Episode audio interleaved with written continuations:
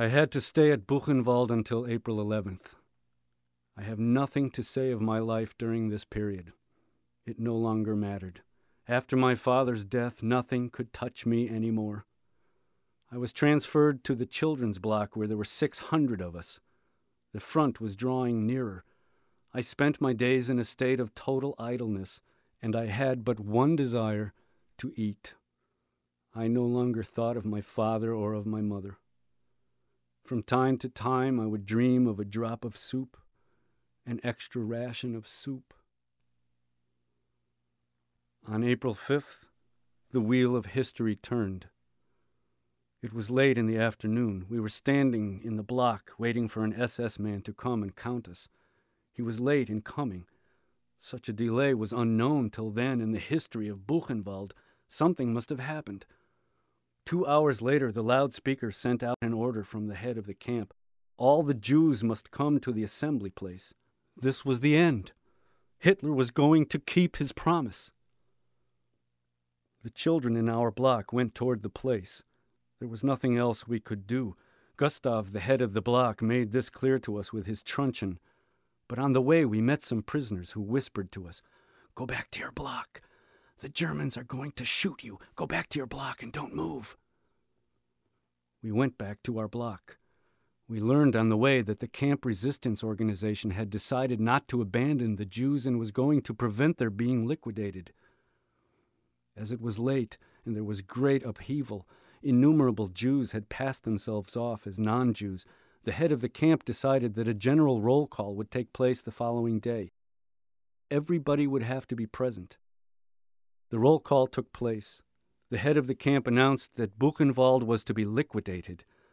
Ten blocks of deportees would be evacuated each day. From this moment, there would be no further distribution of bread and soup, and the evacuation began. Every day, several thousand prisoners went through the camp gate and never came back. On April 10th, there were still about 20,000 of us in the camp, including several hundred children. They decided to evacuate us all at once, right on until evening. Afterward, they were going to blow up the camp. So we were massed in the huge assembly square in rows of five, waiting to see the gate open. Suddenly, the sirens began to wail. An alert! We went back to the blocks. It was too late to evacuate us that evening. The evacuation was postponed again to the following day. We were tormented with hunger. We had eaten nothing for six days except a bit of grass or some potato peelings found near the kitchens.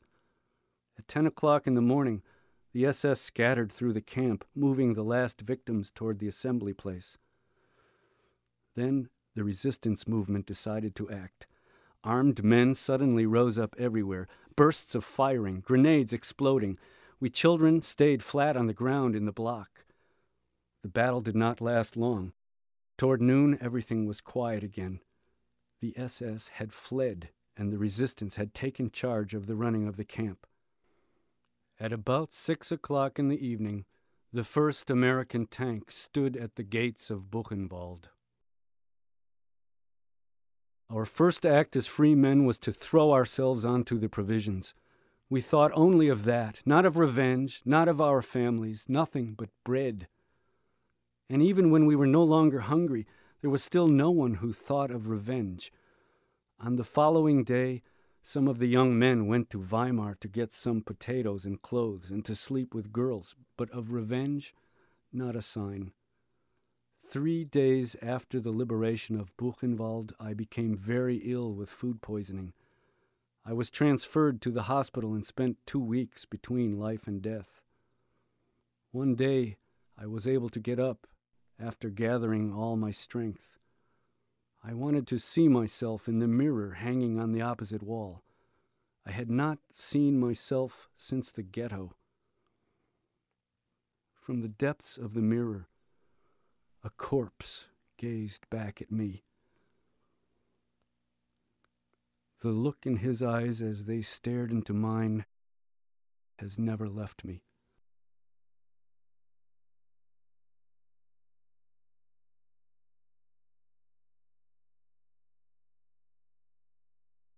You have been listening to an